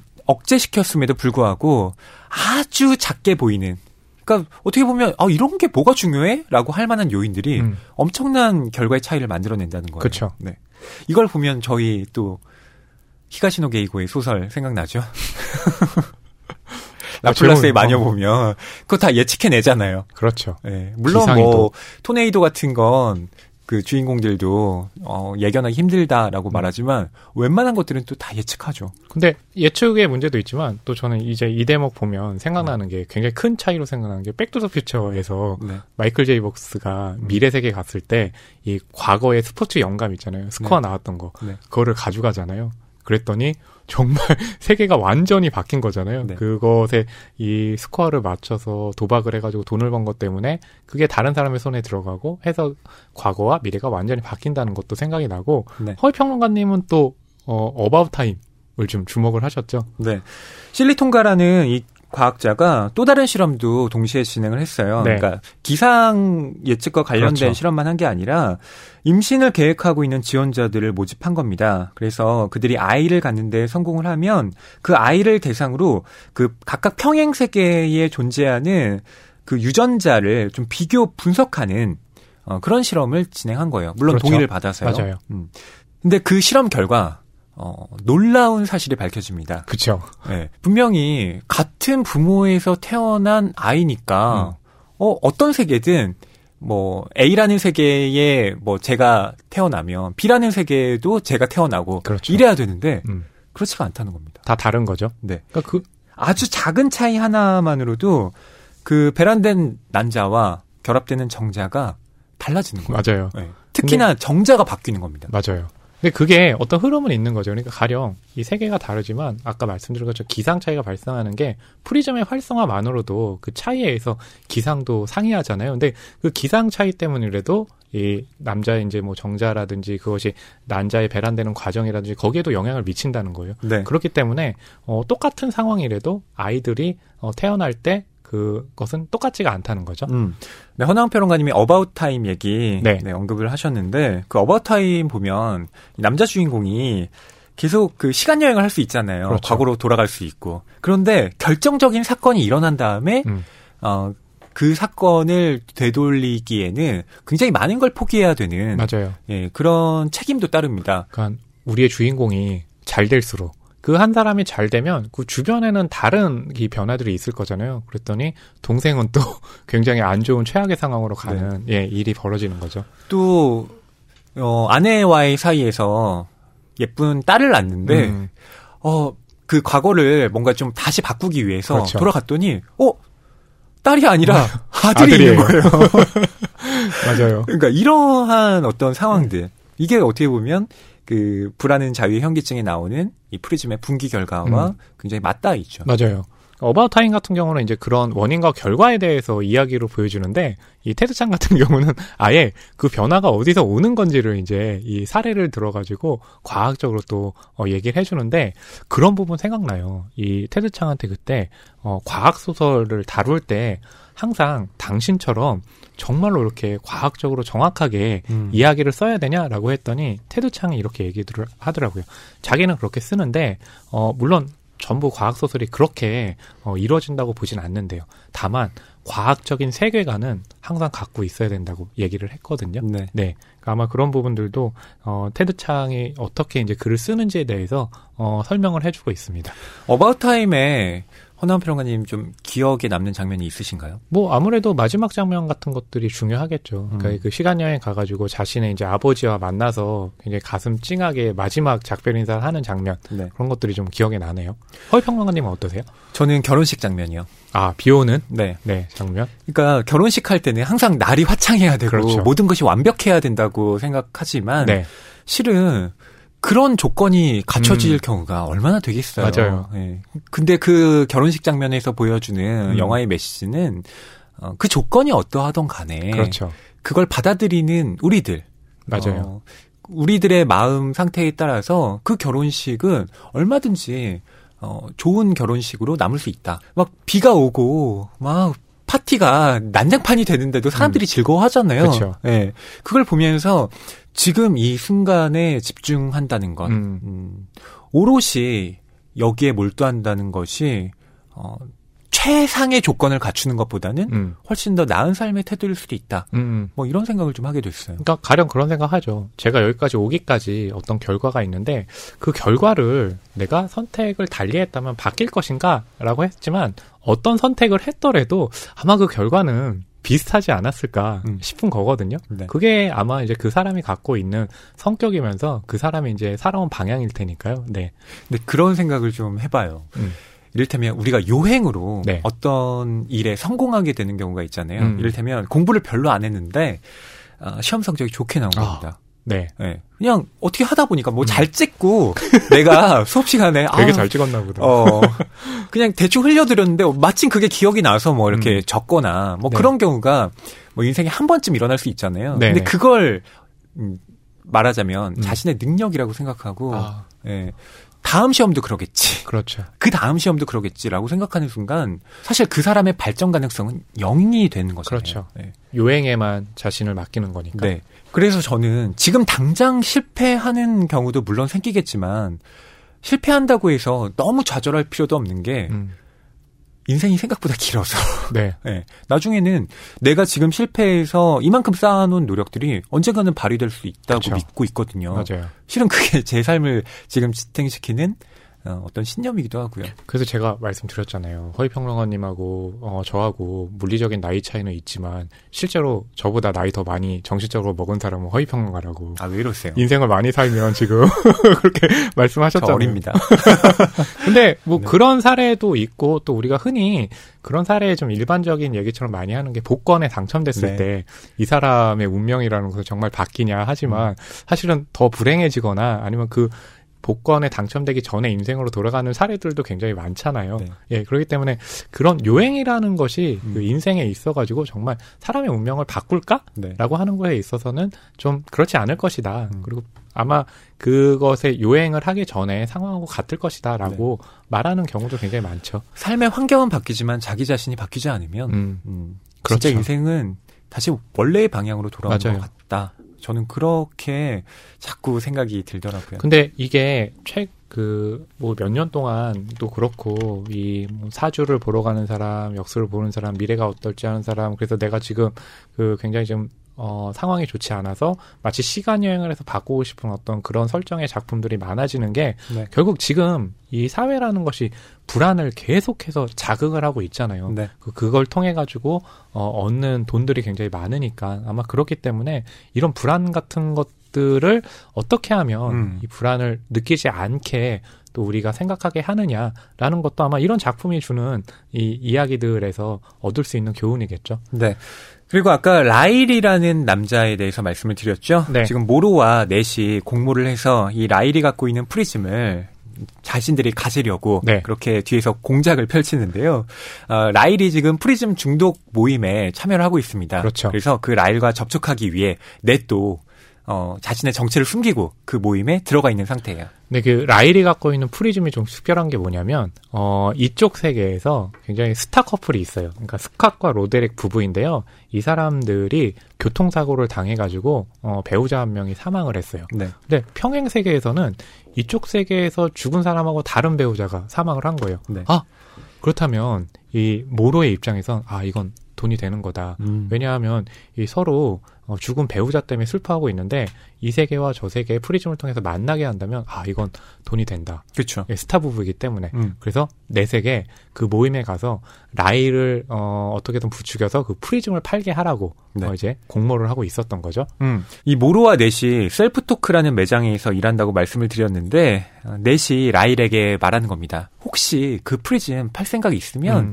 저 셀프 토크 매장에서 높은 값에 어, 구입을 한대. 그렇죠. 어, 뭐 필요하면 내가 같이 가서 어, 도와줄 수 있으니까. 그렇죠. 어, 그 프리즘 팔 거면 얘기해줘. 음. 이렇게 말을 했고요. 결국 라일은 모로가 근무하고 있는 그 셀프 토크 매장에서 어, 모로에게 그 프리즘을 넘깁니다. 그렇죠. 그러므로 이래서 모로와 넷은 아, 돈을 많이 벌 수 있는 어, 그런 조건을 갖추게 되는데 어, 예상치 못한 변수가 발생을 하죠. 네, 어떤 일인가 하면 그 아까 모로가 그 엘슨 부인이라는 사람에게 그렇죠. 사기를 쳤다고 말씀드렸잖아요. 네. 그러니까 다른 평행 세계에 있는 나에게 돈을 보낼 수 있다. 그렇죠. 어, 하지만 실은 그게 불가능한 거였고 그 돈은 지금 모로가 갈취한 상태인데요. 그 모로가 사기를 쳤던 엘슨의 아들이 셀프 토크 매장으로 찾아온 겁니다. 네. 그러면서 그 아들이 어, 너가 이 우리 엄마에게 사기를 쳐서 어, 돈을 가져간 거 알고 있다. 그 돈을 빨리 내놔라. 라고 얘기를 하죠. 근데 모로는 딱 생각을 해요. 아마 저게 그 총을 자신한테 겨눈다고 해서 그 총을 쏠 것 같지는 않아요. 그렇게 한다면 이 세계에서는 아무래도 이제 인생이 끝나는 거잖아요. 예, 그렇게 하는데 어 그것과 다르게 정말로 이 엘슨의 아들이 모로를 살해하게 되죠. 네. 처음에는 그 총구를 겨눴던 걸 내렸다가 음. 나중에 맞아요. 예. 뭐 안 될 건 뭐야 이러면서 모로를 쏴버립니다. 아 이런 일이. 네. 네. 그러니까 이 세계의 모로는 지금 죽은 거죠. 맞아요. 네. 저쪽 세계의 모로는 물론 살아 있습니다. 네. 네. 네, 아마 그런 이 사고가 벌어짐으로 인해서, 그러니까 넷 같은 경우는 이 모로에게 동조하긴 하지만 항상 동조하면서도 뭔가 이렇게 양심의 가책 같은 것들을 느끼고 왔었잖아요. 네. 왜냐하면 그 자신도 사실 예전에 마약을 많이 해서 마약 중독자 모임도 가고 그걸 끊기 위해서 이제 잘 살려고 하는데 이런 일이 벌어지니까 과연 내가 하는 행동이 잘하고 있는 걸까라는 것을 이제 이 모로의 죽음으로 인해 가지고 한 번 더 자각하게 되는 거죠. 네. 넷 입장에서 또 만약 거액이 들어온다면 자신이 다시 마약 중독에 빠질 위험성도 높아지는 거예요. 왜냐하면 자신이 요행으로 벌어, 벌어들인 돈인데 그 돈을 가지고 좀 더 쉽게 마약을 구입할 수 있는 그런 환경에 놓이게 되니까요. 네. 자, 이런 고민을 하고 있는 넷이요. 어, 프리즘 중독 치유 모임에 나가서 이야기를 또 털어놓는데요. 그 부분 여러분께 읽어드릴게요. 허희 평론가님이 이제 데이나 어, 하시고요. 어, 저는 넷을 낭독하도록 하겠습니다. 이곳이 프리즘 중독 치유 모임이기 때문에 여기에는 이들 외에 또 다른 여러 사람들이 있는데요. 어, 그 사람들의 내용까지 저희가 또 다 읽기에는 음. 집중도가 떨어질 것 같아서 주로 이 넷과 데이나의 어, 대화를 중심으로 여러분께 들려드릴게요. 네. 같이 일하던 사람이 있어요. 어, 상사라고 해야 하나? 근데 최근에 죽었어요. 정확하게는 살해당했죠. 친구라면 친구였죠. 하지만 그 사람 생각을 떠올린 건 그 때문이 아니에요. 여긴 애도 모임도 아니고 그냥 여러분 의견을 듣고 싶어서예요. 계속해 보세요. 그 살인은 무작위적이었다는 생각이 머리를 떠나지 않아요. 살인범이 그를 무작위로 골랐다는 얘기는 아니에요. 그런데 그에게 총을 겨누었을 때 살인범은 어차피 자기의 어떤 버전이 방아쇠를 당길 텐데 그게 자긴들 무슨 대수겠냐고 말했어요. 다들 들어본 소리일 테지만 전 그 문제를 한 번도 진지하게 생각해 본 적이 없거든요. 근데 지금은 자꾸만 그렇게 주장하는 사람들이 사실은 옳지 않나? 그런 생각이 드는 거예요. 좋은 의문이군요. 우리 모두 그런 소리를 들어봤을 거라는데 동의합니다.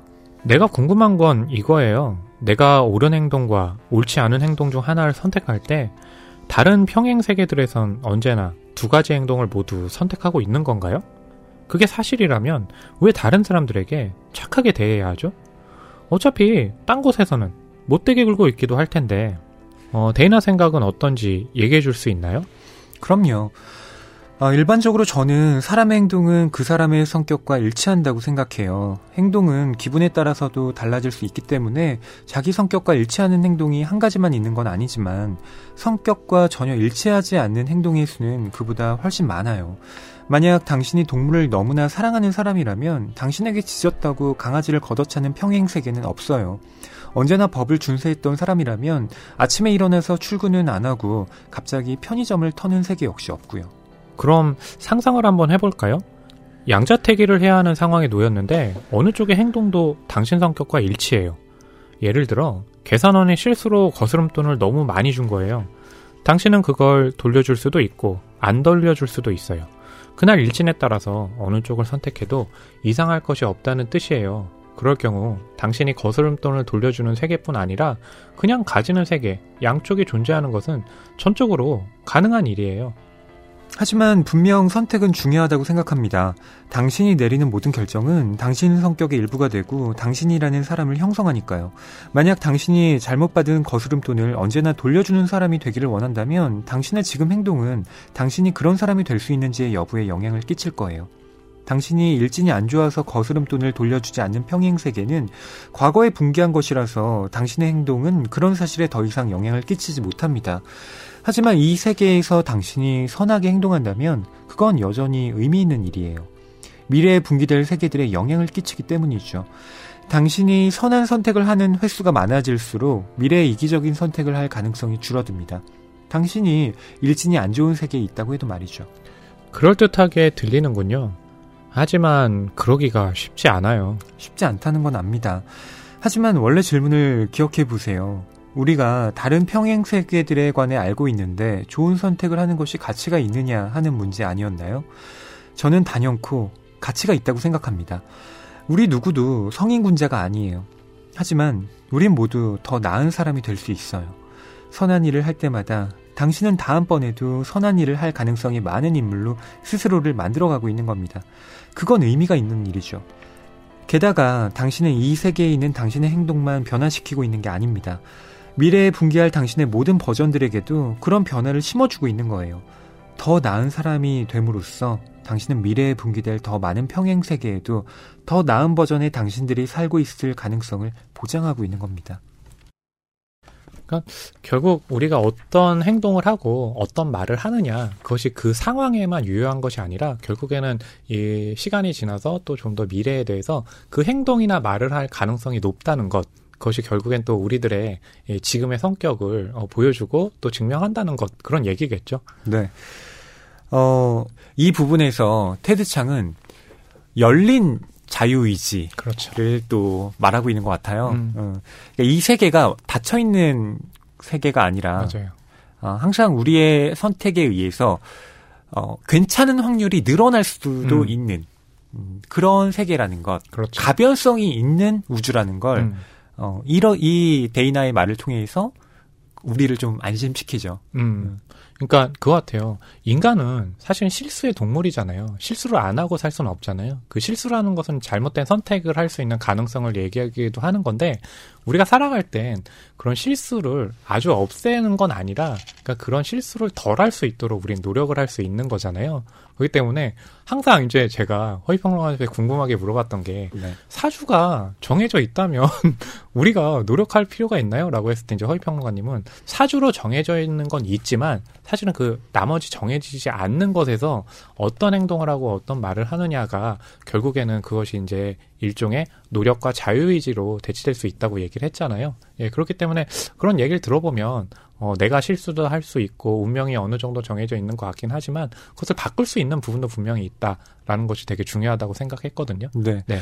그러니까 제가 사주에서 어느 정도 결정된 부분이 있다라고 말씀드린 건 네. 그러니까 예컨대 우리가 바꿀 수 없는 부분들이 있잖아요. 네. 제가 그렇죠. 뭐 저의 미모 같은 거. 그러니까요. 네. 허나원 평론가님이 네. 얼굴이 이렇게 태어난 거예요. 지금. 그러니까요. 아니 그러니까 제가 뭐 비난의 의도, 아, 그러니까... 칭찬의 의도를 담아서 말씀드린 아, 게 아닙니다. 칭찬인 거 알고 네. 그러니까 이런 얼굴로 태어났는데 네. 자, 이제 이 얼굴로 어떻게 살 것이냐라고 음. 봤을 때 계속 내가 찡그린 상태로 음. 아, 나왜 이렇게 태어났지? 아, 그렇죠. 라고 하면서 평생을 사는 것과 음. 어, 지금 환영 평론가님처럼 굉장히 웃으면서, 네. 음, 하하 하면서 사는 것과, 네. 그 얼굴의 모양은 아마 완전히 달라져 있을 거예요. 아마 제가 그러니까 찡그린 상으로 누군가 첫사람을 만났는데 그 사람의 음. 인상이 좋지 않다면 아 이 사람한테 일을 맡기려고 해도 아 나는 좀 음, 그렇게 신용이 안 가. 네. 하지만 웃고 있으면 그것이 주는 또 어떤 신뢰감 같은 게 있을 거잖아요. 그러니까 그런 선택에 따라서 어떤 인상이냐에 따라서 아마 차이가 좀 발생하겠죠. 네. 그러니까 제가 뭐 예를 들어 글 쓰는 자, 재능을 타고났다라고 뭐 가정을 해봅시다. 음. 그래서 제가 뭐 조금만 노, 이렇게 해보면 막 뭐든 성공을 하는 거예요. 근데 제가 여기에 자만을 해서 어 뭐 이렇게 쉽게 아. 되는 거네?라고 하면서 뭐 어뭐 뭐 10대 후반에 무슨 작품을 하나 써놓고 그 다음부터는 대충 쓴 겁니다. 네. 근데 다른 사람들은 막 엄청나게 네. 예, 진짜 절치부심해서 그쵸. 예 엄청난 작품 나중에 이제 대가에 이르는 음. 그런 어, 명작들을 쏟아내는데 저는 그냥 거기에만 계속 음. 머물러 있게 되는 그렇죠. 거죠. 그렇게 되면 과연 타고난 것이라는 게 그렇게 좋기만 한 건가? 이런 의문을 또 가질 법하게 되는 겁니다. 맞아요. 네.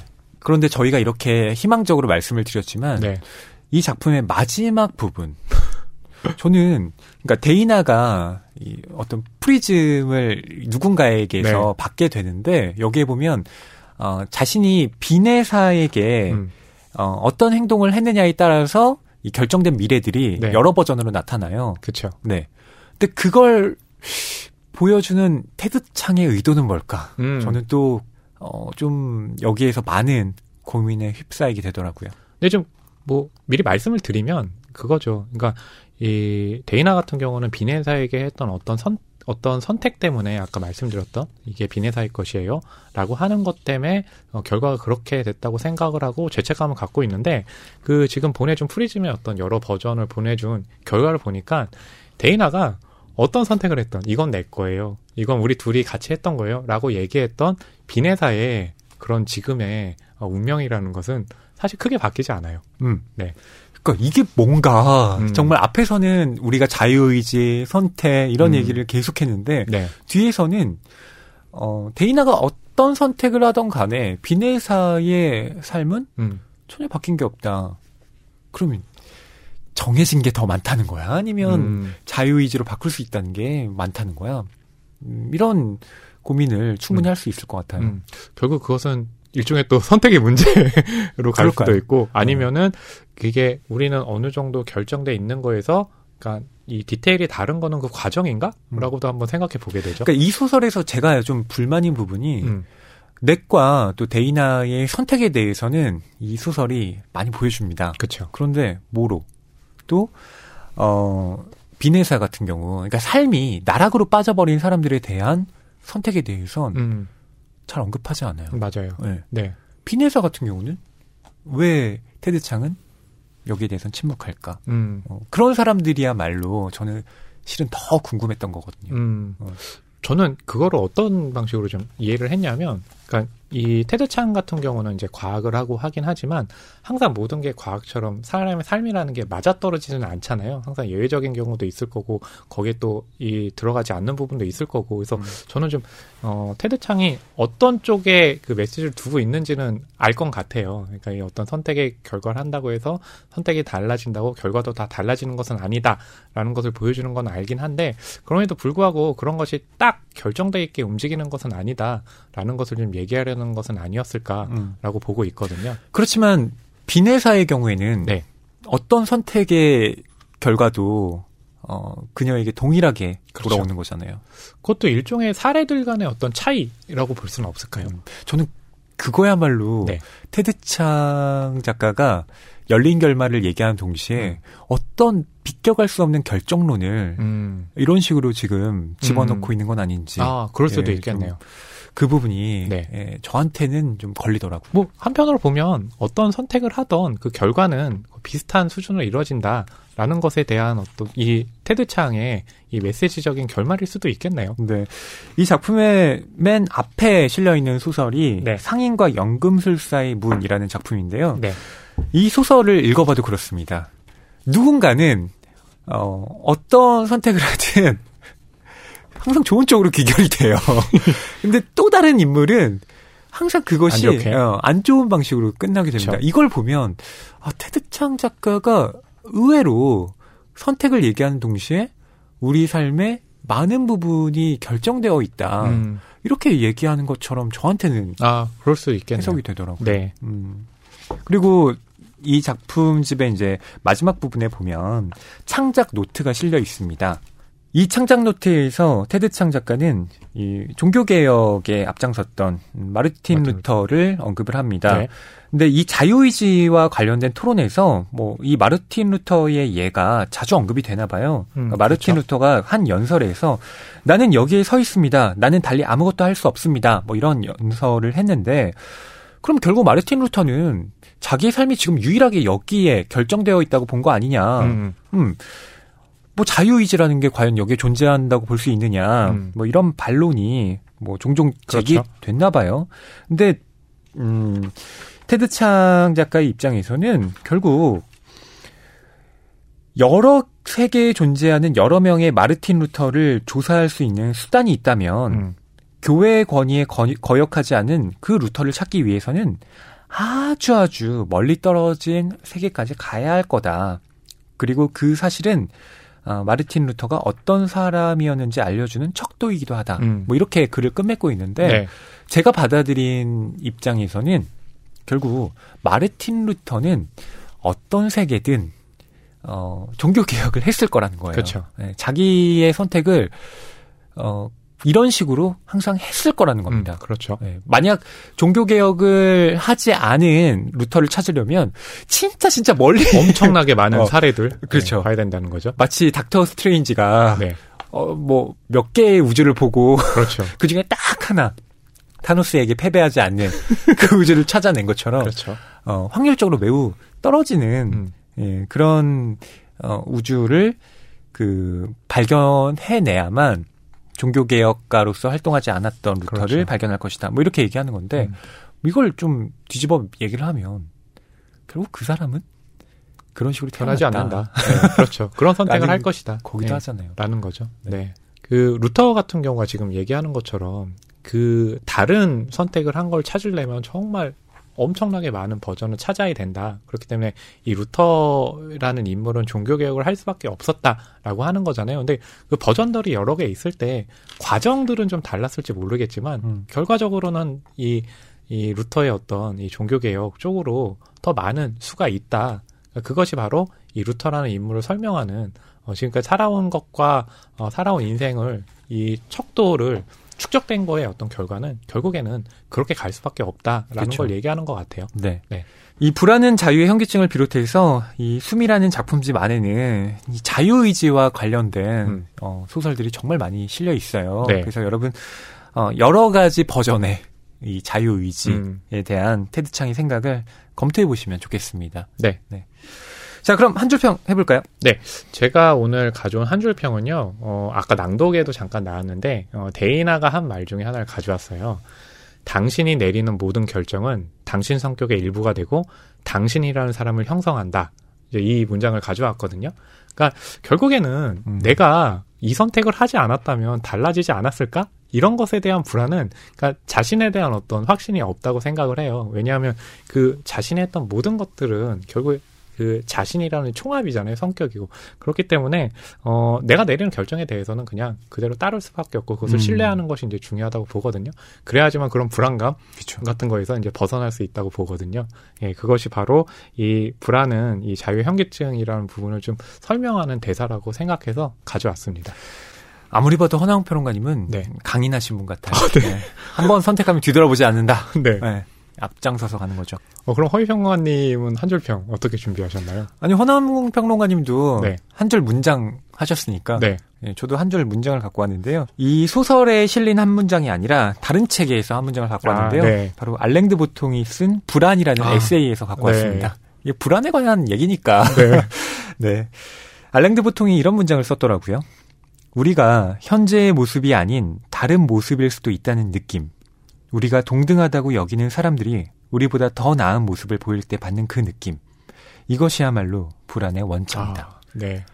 바로 딱 직결되네요. 네. 네. 이거 읽고 저 깜짝 놀랐어요. 테드창 작가의 네. 지금 이 작품이라 그러게요. 바로 직결되잖아요. 어 근데 저는 한 궁금한 게 허이평론가님은 이 다른 작품에서 이렇게 한 줄 평이나 한 줄 문장 많이 가져오잖아요. 네. 비유해가지고 바로바로 생각이 나세요? 딱 읽으면 이 문장이 여기에 있었다.